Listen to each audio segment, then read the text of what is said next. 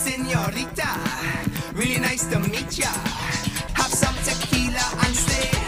Oh, This week on Squats and Margaritas, it's Arielle Estoria, spoken word poet, model, and I'm talking major brands Athleta, Kim Kardashian, Skims. I wanted to talk about her process creatively. Does something come to her and it's just always with her? Or when something's coming in, she needs to stop what she's doing or write it down immediately or it's gone? Also, we start talking about both of us being in interracial marriages.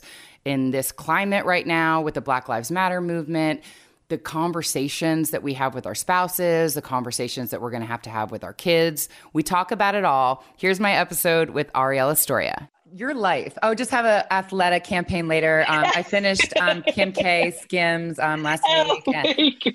How does like I know. you are? I mean, your life. Like, how did is this always like what Yeah. you wanted to do? Like, what is your? How did you get oh to gosh, where you are? No, I um I I went to school for psychology um and, and theater. Um I dropped my theater halfway because I was like, oh, this is not realistic. You know, like this is not what I'm gonna do for the rest of my life. So I was like, I'm not gonna be on stage. So I had every intention of either working with gifted children um with art therapy or um the more I got involved with leadership in college was working with college students. I loved college students. I loved student life. So I was like, oh, I'm gonna be at a university forever. Um, but I was still performing. I was still doing extracurricular and speaking and doing arts, you know, around that, just like, you know, stack up my resume or whatever I was thinking I was doing. And then, um, yeah, and then I graduated in 2015 and, and nothing felt right, you know, like nothing felt like, um, what I was supposed to be doing, even though I thought it was. And so I was like, all right, what if I just take the next year and I be a creative? You know, like I don't know what that means. I don't know really what that looks like. And um, yeah, so I, I graduated in 2015 and I've been full time freelance ever since. And so each year has looked very different. I worked a lot of random jobs. Um, but yeah, this is what I'm doing now and I I love it. I love it so much. So but this is not what I intentionally No, I psychology. It was not at all. yeah. I'm a very left and a right brain creative. Like I'm absolutely creative, but I'm also like organization and planners and you know, like time frames and just like yeah. I like having a plan. And I'm the oldest child, so Same. Oh, we lot, I have a lot stacked up against me in that regard too, of like setting the example, you know. And now, yeah, now I I do this full time, and it was definitely not what I thought I would be doing, but I'm super thankful. Um, and I wouldn't have, I wouldn't trade for anything. Yeah. No, I am super thankful that I found you. And it's funny how I found you through a meme that you No way. you shared an uh an NSYNC meme recently, which I think was an older one, but you shared it again. I again. Reshared it. Yeah. Yes. And it, I do you know the exact word, like the have the confidence that you had. Yeah, um, like uh, basically, like have the confidence that you had when you thought you were gonna marry a member of NSYNC. You know, like whenever you start to doubt yourself. Fun fact, my sister did that. no way. yes. So my mom got sent the me- the meme and was like, "Look at this."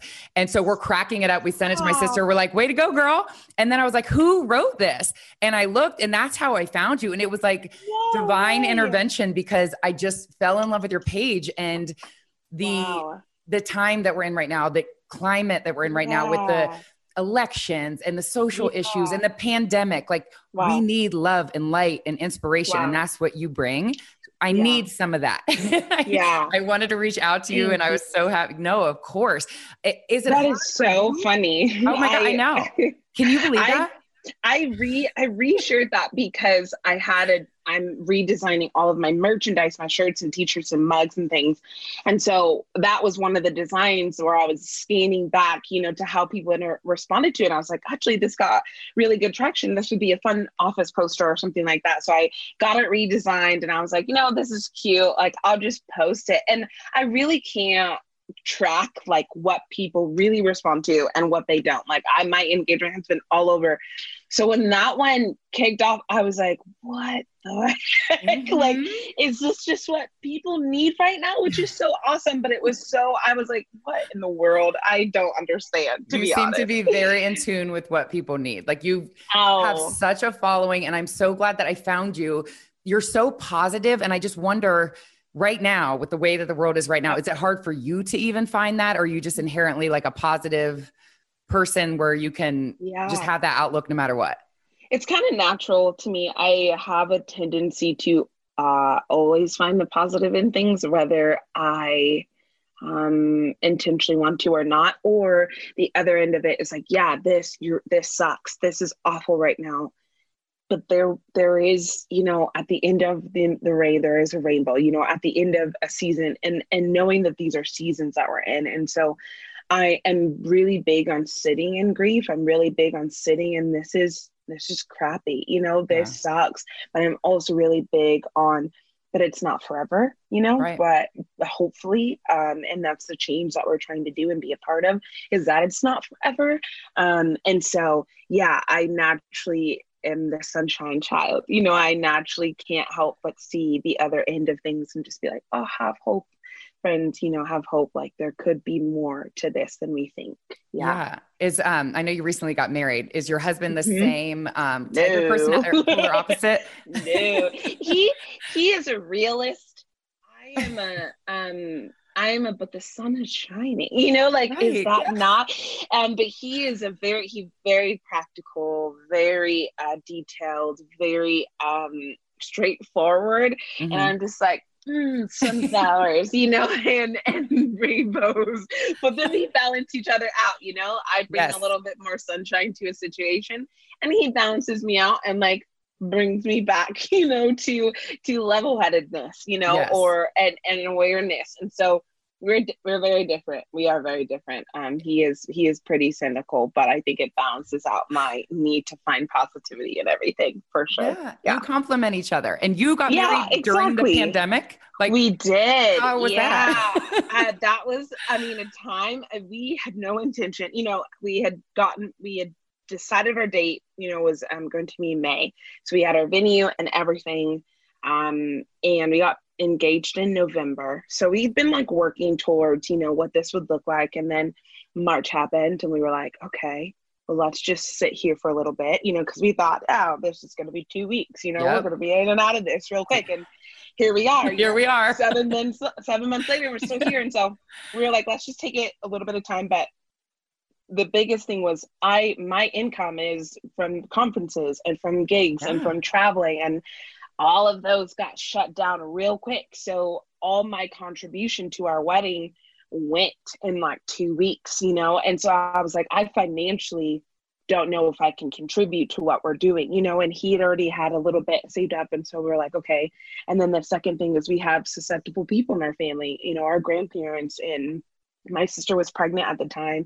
His sister, you know, um, is is terminally ill, and so we were like, okay, what does this look like? So we just kind of took it month by month, and eventually it was like, all right, we probably will only be able to have our families, Yeah. and we probably won't be able to do it at our venue, which was in Temecula, so it's two hours south from where we are. My family's in the Bay Area, his family's out here. So we're like, we need to find a more central spot. So one of our things that we did at the beginning of the pandemic was we would just drive places, like go through drive-throughs and just drive, just to drive. So we drive to San Diego, we drove to Pismo Beach, um, which is where we got married, and we just like looked at different parks, different you know Wow. beaches and stuff, and was like, that could work. That could work, you know, and then we left and we're like, all right, let's see how this goes. And so as it got closer, we were like, okay, family, here's the park. see you there you are such at a chill bride. Like, I mean, for me, it was like I definitely grieved the process of like, oh, I won't have a shower. You know, traditionally, I won't um, have a bachelorette party. You know, tr- I didn't have any of those things, and so I, I definitely still grieve those things. Mhm. Um, and I would like to say that maybe next year we could we could try again, but we really don't know what next year will look like. And so the goal was, I mean, the pandemic really pushed us to answer and ask the question, what matters here? yes. You know, what is most important here? And it was to be married yeah. and for our families to be a part of it. And that was it, you know? And so we're Yeah. like, okay, we got those two things. So we did Pismo and it was, I mean, it was above and beyond. Our photographer still agreed to be there. Our videographer still agreed to be there. Our florist still agreed to send us flowers to take with us. So I still had a bouquet. Um, I was able to have little baby bouquets for my sisters and some of my bridesmaids who were there because I am the oldest of five. So most of my sisters were, were my bride. All my sisters were my bridesmaids. So that was like enough there. And he had his parents there and um, everyone was socially distanced and with masks and and then we went to in and out after and so it was like wow that was kind of like perfect you know like yeah. did our hearts actually really want that yeah. um we just didn't know and so yeah we've been we got married um in may so it's been a few months now, which oh has been super God. sweet. But it definitely, yeah, it took us for it took us for a loop. We're supposed to still have a wedding next year, but we again, we what is yeah. life then? Yeah my sister is supposed to get married on New Year's Eve, and they like need, need to make the call wow. by the end of this month. And she's like, "Okay, if it's going to be masks and thirty people, she's like, I just don't know. don't want it." But mm-hmm. it's what you what you just described, like the people, what other people are dealing with right now, like losing loved ones to this like horrible virus.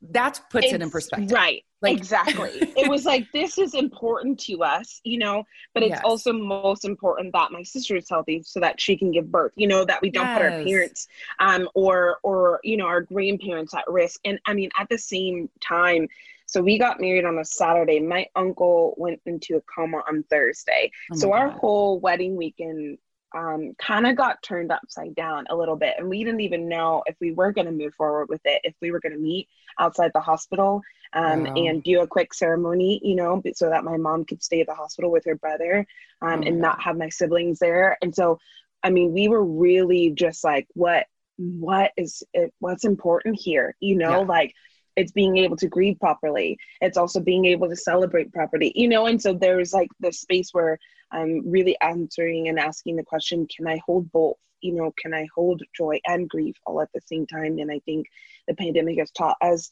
there's room for both. Yeah, yeah. either in the same breath or in separate breaths. And so yeah i mean we got married saturday and i grieved my uncle's death on sunday. And oh. and being able to sit in both of those, you know? Yeah. And and so it was really like, oh my gosh, does does a bachelorette matter here? Absolutely exactly. not, you know? Right. Like the, these are the smallest things that I'm eh, yeah. not even in the forefront of my mind right now. And so really just sitting in those spaces and realizing how fortunate we are 100%. to even be able to do what we did do. You know, I know we have a lot of friends and a lot of couples who didn't, you know, get to even have that um, with their families there. So just realizing where our own privilege and where our own gratitude comes in in yeah. your own specific situation. Yeah. I um I have a ton of questions about like your creative process, but you are making me you said you're the oldest of five and I'm the mm-hmm. oldest of four girls and my sisters oh, were my only yeah. bridesmaids. Like everything that you're saying, I like yeah. But I have a whole like birth order i it's such a thing to me and mm-hmm. i i actually wrote my book mm-hmm. about how my perfectionist obsessive personality drove me to eating disorders and all this mess wow. that I dealt wow. with. And none of my sisters had that mess. Wow. And I would take, I would drive to school the next morning in high school to retake an A minus quiz because if you mm-hmm. got it at seven, you could retake it for the A. Whereas mm-hmm. like my sisters would be like, I got a C, like um, we're good. I'm they, good. Yeah, they didn't have. And I'm wondering, yeah. to your sisters, did you have that per- perfectionist, obsessive personality that a firstborn would typically have? Yes and no. I academic like academic wise i was like kind of like not all over the place. I did well for the most part but i was like held back in like fourth grade because of math. And then even getting to college like i was like math doesn't exist you know so and then until it did and then i had to go and do another year just to take st- statistics. Mm-hmm. um and and so i was like there was that perfectionist there but it was more so um, the caring of the I have to set the example. You know, I mm-hmm. have to, so all my decisions are being watched, you know, like all the things that I'm doing are are setting the example or creating a path and so my perfectionism came in in that route of i'm um, having to be the good child having to be the good girl i'm mm-hmm. always having to seek approval you know having the applause by people for yeah. my decisions and so my perfectionism kind of took a different form it wasn't necessarily in I have to thrive in all my academics. I I did really well in school, but it was also like no, like it has to go beyond that. It's my decision making. It's you know how I'm how I'm setting myself up and if you know I don't receive that applause, you know like am I still, you know, yes. setting the example? You know, am I still a good um a good girl or a good daughter yes. and and really wrestling in that space. Yeah. And did your sisters like did anybody else display that same type of attitude or were they more like free my middle child sister is oh, yeah? like she uh, skipped two grades in high school oh um graduated college i mean graduated high school at six, 16, 17, 18, 19, 20. Wow. Went to went to college, just graduated from grad school in May, and she turned 22 in Oh. August. so all right then. The birth order that thing is out the window. Right, right, right, right. Never so mind. that was like that was that was her level of perfection perfectionism, Okay. the academia, Wow. um, the the middle child, you know, who is like I also matter, you know, like I also yeah, look at to that. me Yes. um, especially while the rest of us are like really arts oriented and really creative. Um, and she's adapted a, a bit of that too, but academia is is was her route for and sure. you were yeah. arts and were you always like spoken word poetry is that something that was just i want to know i'm a writer like your Yeah. creativity and your process do things just come to you and you need to write it down is it something Mhm. that once you have it, it you have it and it's it's with you um like for example like when i would set aside writing time like Yeah. somebody would watch my kids I'm going to Right. write from two to four, but nothing is happening from two to four. Right, Nothing right, is right, right. flowing. You can't set aside time to be creative. So I want like talking to creative people. I love to know your process. Yeah. I I'm a, I prefer the writing. I don't have a process. Okay. Um I I have consistencies. Okay. Um so I always listen to music when I write usually. That's like Nice. a huge like creative trigger for me if you will. Um but I prefer to use the word spilling instead of writing only because a lot of times the poems are like no we're coming like right now grab Wow. something yes. it- it record, you know, record this. Yeah.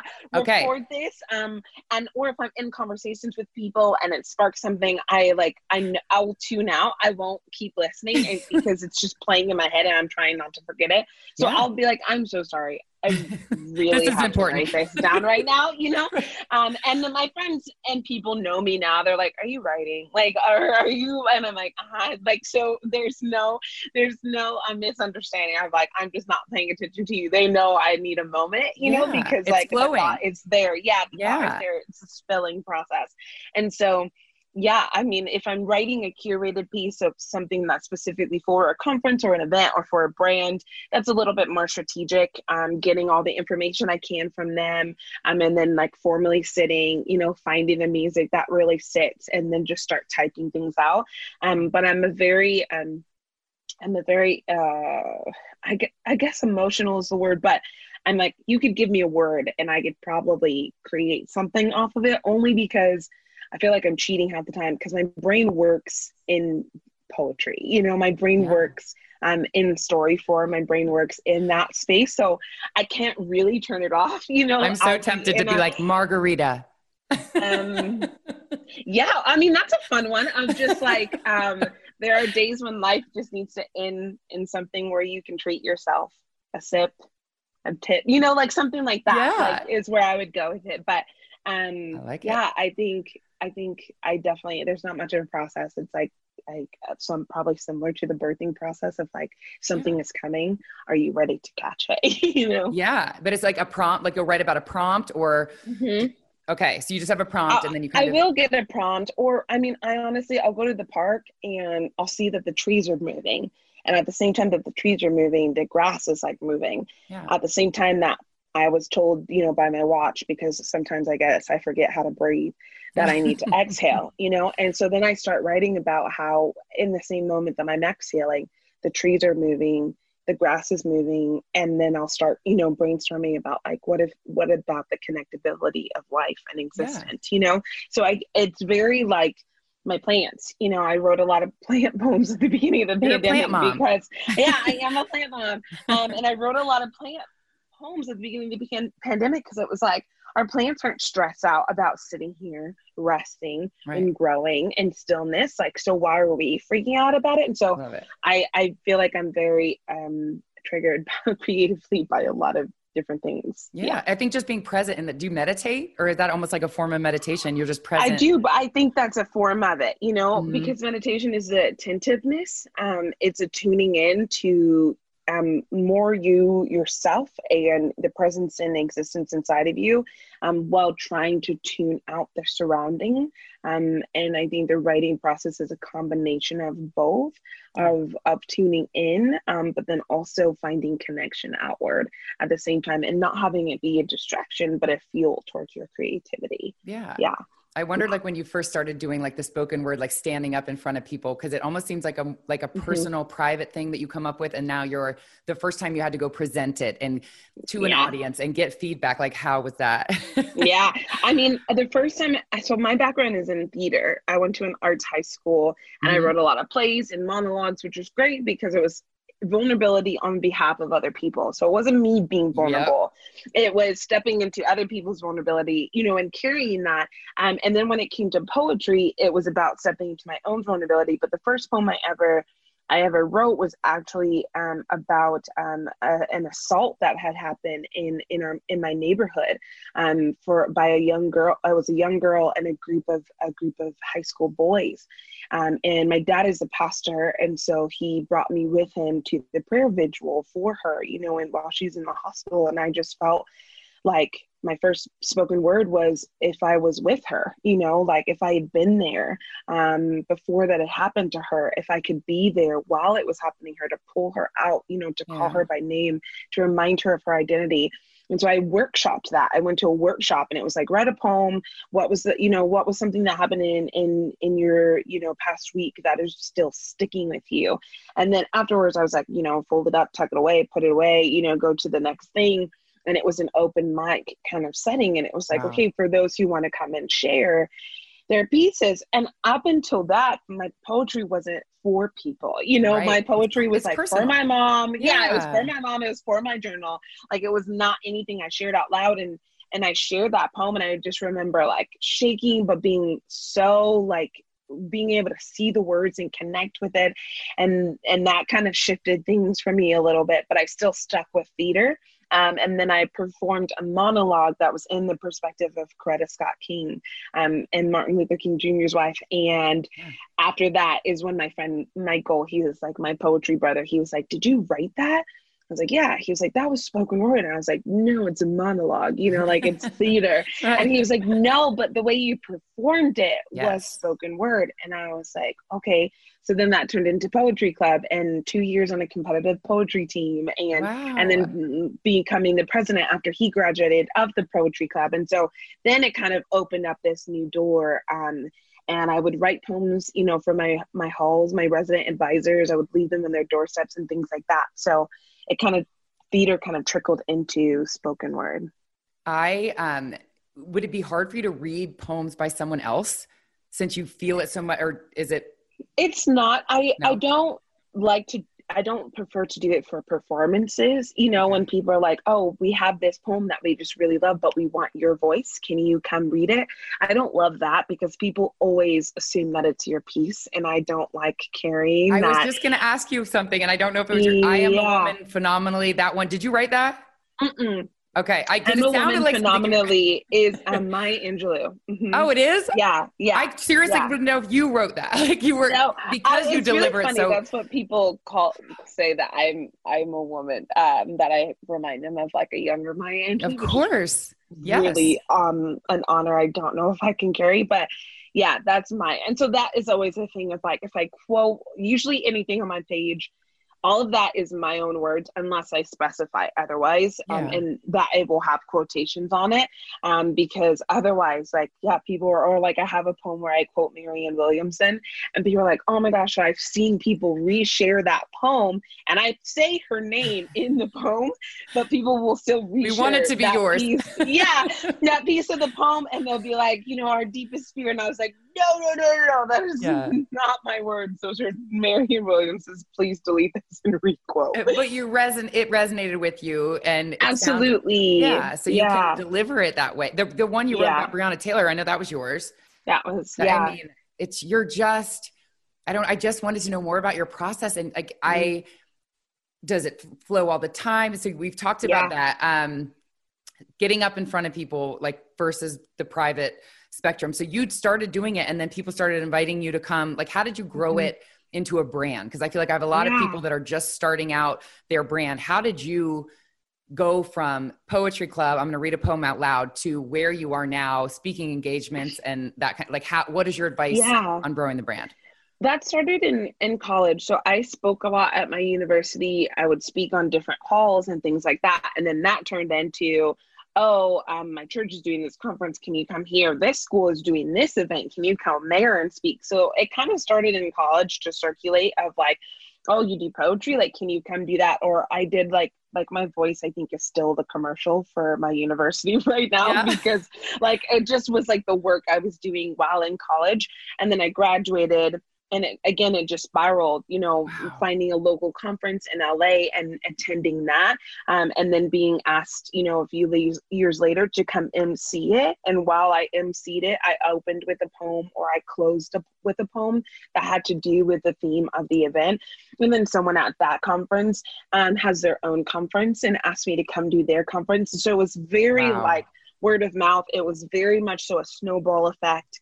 Um, and I, I never, I don't think I ever was like pushing myself necessarily or advertising myself. Yeah, you didn't have to. As it, yeah, no. it was just like door after door after door open. And with Instagram, it was like I could show my fashion you know i could show i like to shop i could show you know my clothing i could show myself as a curvy body and i would sometimes throw a graphic or sometimes throw a poem in the caption but I didn't have a ton of videos, you know, or ones that I thought were aesthetically pleasing enough to put on my feed, right. you know, so people didn't really know um, that that's what I did. But being at events and it was just like another person at another event, and then another person saw the video from that event, and it just kicked off from there. And it yeah. wasn't like one poem that like launched you. So it just seems like it was just a nope. spiral effect. You just kept yeah yeah. Because wow. I talked to a lot was, of people and it's like one thing and it's like I finally got that one thing and that's what launched me. Totally. But it wasn't that way. It hasn't worked um, that way for me. Like I was yeah. talking about, you know, with the NSYNC quote, that one thing, you know, pumped off really well and it was great, you know, but it didn't necessarily grow my following a huge amount, but right. the engagement was great but then like last weekend i did a conference and there was a couple thousand people watching on online and you know i went from i think like 72 or 73 like straight to 74k just from the audience oh, alone like watching so it really just i mean it depends in person events are the best i think growing tactic wise for me um but the experiences are always different because people are seeing me perform in person poems that are specifically for the event that they're a part of. So then when they ask me to come, you know, they're asking me to do the same, but for their brand and, or for yeah. their company. And so um, that wow. crossover has been like really great. Like I met a woman who worked for Google at this women's retreat in Ojai and so then I did International Women's Day, you know, at a at the Google headquarters, you know, in the Bay no Area, and it was like really wild, you know. But she had seen me write a poem processing the the event, and she was like, "But can you come do that?" But do that for this Google event. So I soaked in the whole day. I talked to women, and then by four o'clock that day, I had to like have a poem finished and ready to go to perform for them. And so just little things like that, just kind of like ripple effect but um, organically um, like you said you're not advertising yourself you're not you no and now i'm like okay i have a website you know that exists I, yeah. I have more projects that i'm releasing so my spotify is out there but i really don't like necessarily push myself a whole ton of like i speak let me speak at your event you know right. it just kind of happened yeah do you with all your positivity and women's empowerment all the positive stuff that you put out do you ever get negativity, like trolls that mm-hmm. are just on your page. How do you handle that? Do you yeah? Do you even like acknowledge it? Do you yeah stand up for yourself? Do you ignore it? You do. Yeah. I mean, they're rare. I don't, luckily, I don't get a ton. Like, I'll get some if I'm posted on a different page, you know, in my swimsuit, and a lot of the conversation of like, oh, why are you promoting obesity? This is not a healthy body oh type. Like, I'll get a lot of that.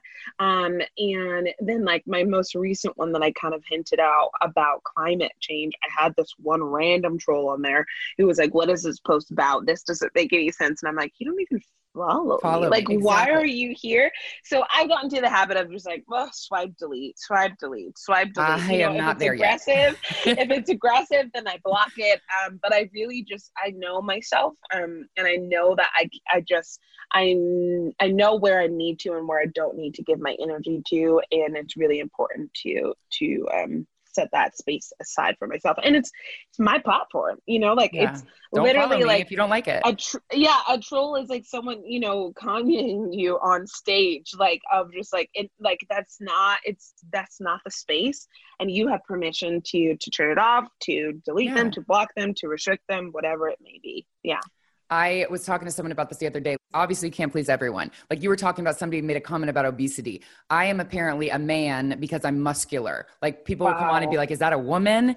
And no. I am not where you're at now, and it will bother me for the yeah. rest of the day. And I'm like, but somebody was like, What are you trying to do? Are you trying to build muscle and work out? She's right. like, Then that's what you're doing, what you want to do. So that wow. person is just, it, you're doing what's in line with your goals. And then someone else told me, um, say you have 10 that like you i'm sure had like thousands of comments she's like if you want to respond to that one negative person then you also mm-hmm. need to respond to the five positive above it five right. below it she That's goes good. what you're saying now is the only person that deserves a response is the person that wrote something hateful and all the people yeah. that wrote something beautiful you didn't acknowledge and when you right. think about That's it so true it's like okay why is that person getting your energy right because you like screw you almost yes. have like a very specific like yep. you're looking for it yeah because you want to know, yeah, yeah, yeah. But and, she was like to respond to all of them, and then I was like, okay, I love that. Yeah, I something that. that. I would be willing to do.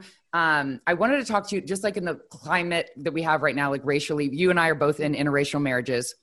Yeah, I never knew if I I never wanted to like speak speak on it. I wondered if your husband was ever like hesitant to give his two cents about it when people would be like, you get, sit down. And that's how I felt until I finally yeah. it. But I, I, wanted to ask about if he ever, if he felt the same way or you guys had conversations about that.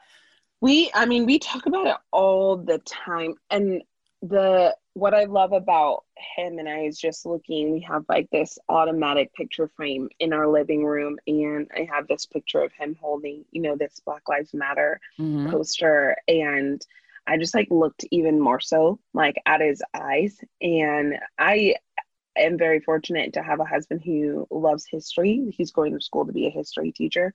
So it's very important for him to understand context and awareness around things. Um, and and so it wasn't ever like I, I don't think I've ever felt not supported by right. him. Um, he's never been quiet, you know, like he yeah. does things that I, you know, I don't have to coach him. I don't have to tell him. Um, he he goes there and he's very he's very smart, you know, so he's very aware of just even the systemic aspect where I'm aware of the experience aspect. Right. Um, and we powwow off of that, you know? Um, and, and I mean, for us, like our, our background is, is different. I grew up very privileged. I grew yeah. up in a, in a, in a, you know, a, a three two three bedroom home. I went to a university and he grew up you know on on um, the the poorer end of life and existing. So our growing up context if you were to look at the stereotypes of them both our privilege is technically switched you yeah. know so wow. he he's very sensitive to things. He's very aware of things already even as a white man.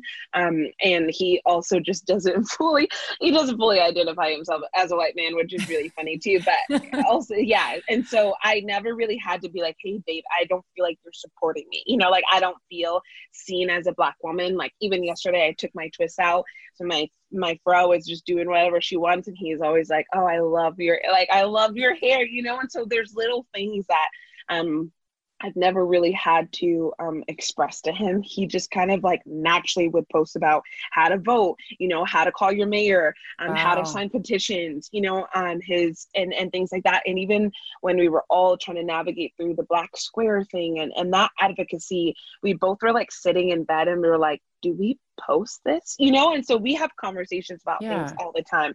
So for him it was like very easy. And now knowing you know the conversations of like wanting to have kids and we've yeah. been watching the show um blackish and it's yeah, like we super funny yeah it's so funny and so we were watching the episode where rainbow was really you know confused about her identity and and why she was so bothered you know about junior dating dating a white girl yeah i saw that that that conversation she had with her dad of her dad saying but you're a black woman you know and and john resonating so deeply of like our kids will be black you know they will also be white but their identity to the world yes. will be black children you know and and so those are all things that we like constantly just like talk yeah. about and navigate whether the stakes are high in the outside world or or not um, it's something that's still very present in our home because again I have the experience, you know, and he has he has the awareness of yeah. society and where we're going as society. Yeah. We didn't have any of those conversations before our kids were here. And now we have really a four and a half year old daughter and a two year old son.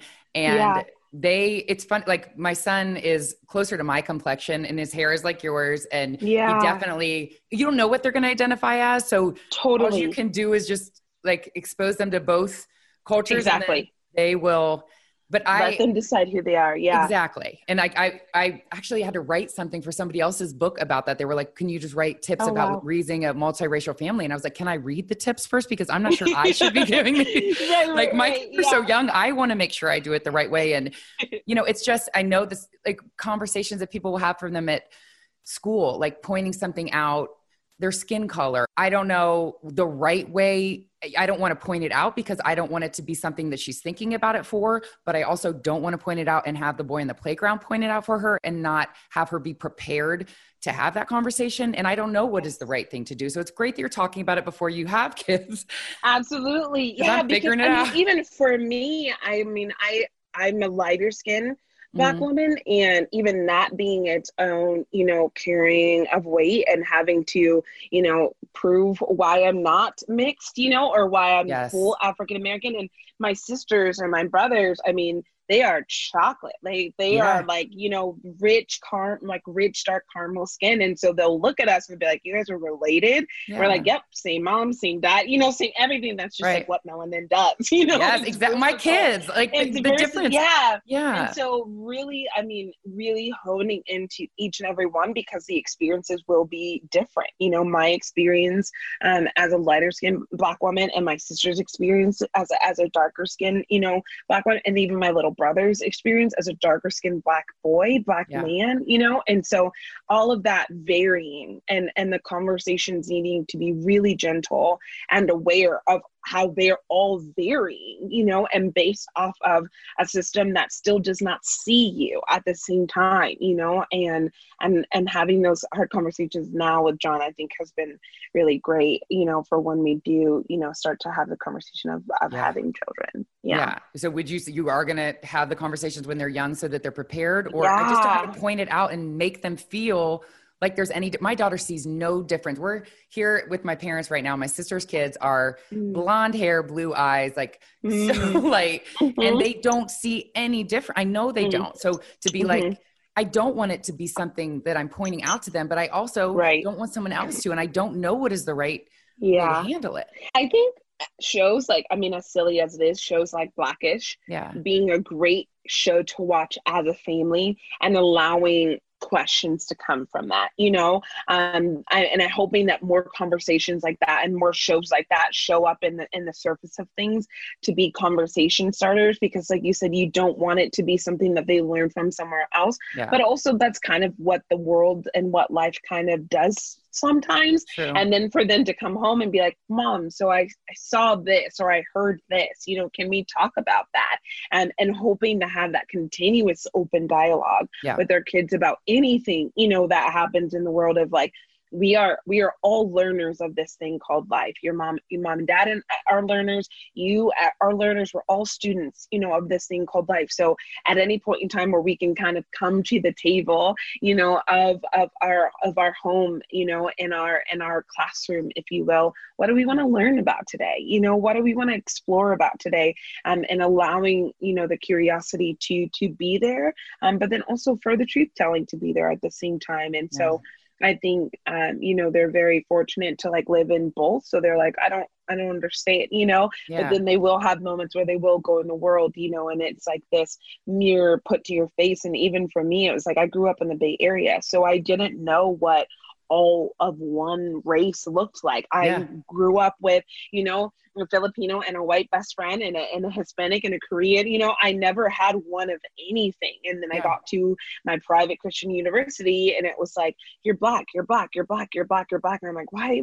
I know this. you know, like I'm aware of this. Like, Yeah. why are you needing to tell me in that culture shock? Because everyone has to put you in a box. Everyone has to have. Exactly. That's the other thing too. Be ready for this one. You go to the pediatrician and it's like Right. check a box, and I'm like, it says Caucasian, African American, and I was like, do I check both boxes? Do I Mhm. check? I wanted to check both, and then the- like they're like, no, they're well, they're African American. What's their father? African American. They're like, they're African American is the person at the front desk, and I was like, but they're they're not. They're both. Like Mm, I yeah, couldn't check both yeah, boxes, and they're going to need to know what box to check, and Right. it just everything has to. I hate that I will let them check both. I don't Yes. I would. I will. I will let them check both. They're both. Otherwise, that pushes them. Like, yes, the world sees you as a black person. You are a black person. You also have white, you know, Hispanic, Italian, whatever else in you as well.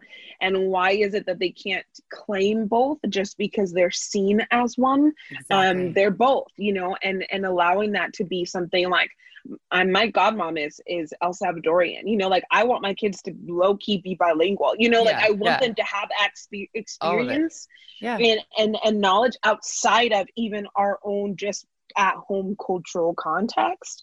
Um, and it's limiting. You know, like it let them Yes, be it's both. limiting. let them be both. Yeah. Like you're lucky. I have to check one box. You get to check both. Like they should Right, feel they get to be both. And yeah. it's it's hard. And I, like I said, it's great you guys are having the conversations. Now you're going to be such Yeah. a good mom.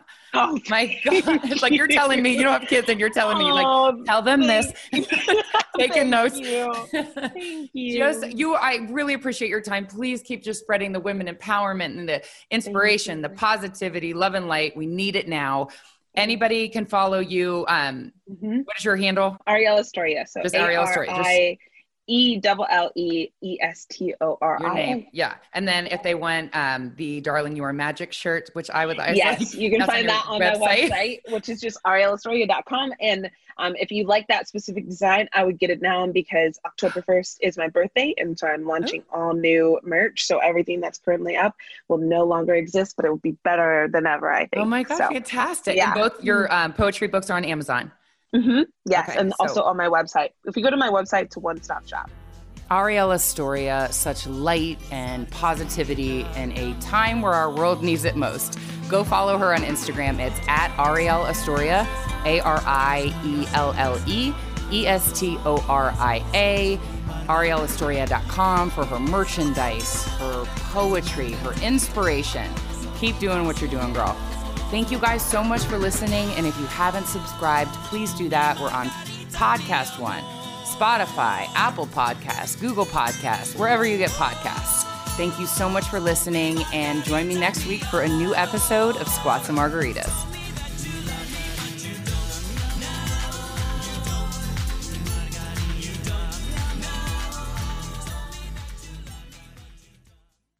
To be your best every day, you need proven quality sleep every night. Science proves your best sleep is vital to your mental, emotional, and physical health. And that's where the sleep number bed comes in. And let me tell you, ever since I've had it, my sleep IQ score is just going higher and higher. And did you know 8 out of 10 couples say that one of them sleeps too hot or too cold? Science tells us regulating your sleep temperature leads to higher quality sleep. For many couples, temperature struggles are a real challenge. So here are some tips to help you both sleep just right. Look for beds designed with temperature benefits such as the new Sleep Number Climate 360 smart bed that actively warms and cools each side so you both sleep blissfully comfortable. And now save 40% on the Sleep Number 360 Special Edition smart bed. Plus, special financing for a limited time. Only at Sleep Number stores or sleepnumber.com slash podcast one. Sleep Number, the official sleep and wellness partner of the National Football League. Subject to credit approval, minimum monthly payments required. See sleepnumber.com for details.